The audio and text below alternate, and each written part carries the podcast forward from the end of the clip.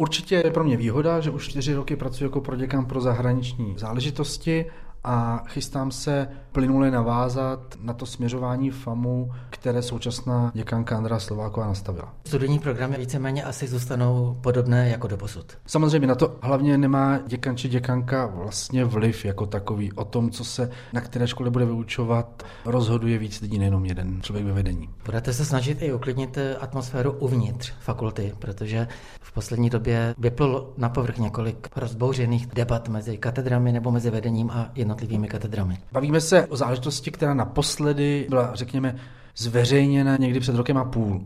A od té doby já jsem nezaznamenal žádný další výrazný problém.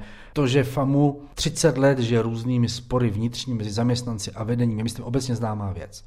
A já skutečně budu se teď zabývat současnou situací, a ne tím, co jsme zažívali před třemi, čtyřmi, pěti lety, pokud k tomu nebudu mít nějaký závažný důvod, který v tuhle tu chvíli nevidím. Jakými způsoby chcete upevnit světové a evropské postavení fakulty filmové a televizní Akademie muzických umění, což taky deklarujete v té své koncepci.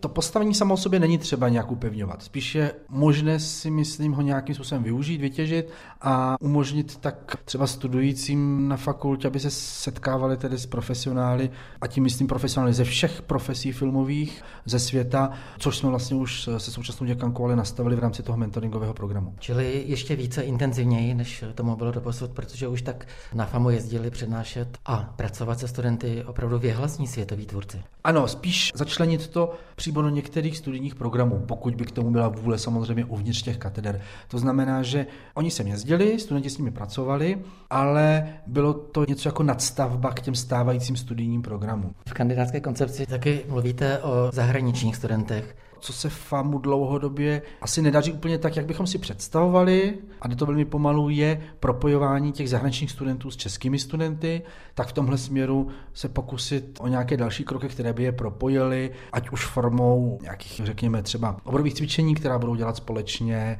nebo prostě smíšených štábů, či nějakých dalších aktivit, které budeme muset ještě promýšlet, se pokusit ještě více začlenit do toho dění ve škole. Když jsme o toho propojování na několika místech té koncepce mluvíte o propojování studia s praxí, to znamená ještě užší spolupráce s profesionálními filmovými štáby společnostmi. Tady narážím na to, co je v nějakém strategickém záměru celé AMU, ale ostatně v nějakém výhledu strategickém ministerstva školství, mládeže a tělovýchovy, to znamená připravit ty studující ještě více na tu praxi nebo podpořit tu jejich konkurenceschopnost, umožnit jim, že v závěru studia se třeba napojí skutečně nějaké ještě konkrétní profesionální struktury, které jim umožní třeba natočit první film celovečerní po škole. To znamená, nejde o to tolik během studia, já si myslím, že jsou během studia poměrně dost napojeni na tu praxi, na ten filmový průmysl v České republice. Ta vaše koncepce stojí na třech pilířích, vy tomu říkáte tři osy. Ta první se týká mezinárodního charakteru. To je asi to, o čem už jsme mluvili. To je především ten mentoringový program a spolupráce se zahraničními filmovými školami. Kariérní podpora studentů, to je ten druhý pilíř. To znamená podpořit studující ve chvíli, kdy se blíží absolvování toho studijního programu v tom, aby mohli co nejplynuleji a nejvýhodněji navázat teda přechodem do praxe.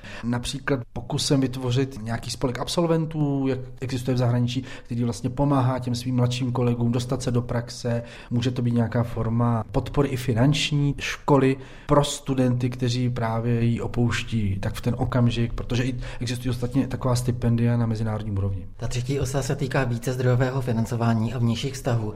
Zjednodušeně řečeno, budete hledat peníze i tam, kde se do posud nehledali. Přesně tak. Oni se ty dvě osy samozřejmě prolínají. Je to tak, jak říkáte, to znamená forma nějakého mecenářství, sponzorství nebo propojení s kreativním průmyslem. Vlastně já jsem se hodně inspiroval v zahraničí a to u škol, které fungují obdobně i jako my. To znamená, nejsou to soukromé školy, jsou to státem primárně placené školy, které mají pak vytvořenou nějakou přidruženou nadaci nebo nějaký ústav nebo něco, na které jsou pak navázány další finanční zdroje, které jsou samozřejmě rozdělovány nějakým spravedlivým, pokud možno transparentním způsobem.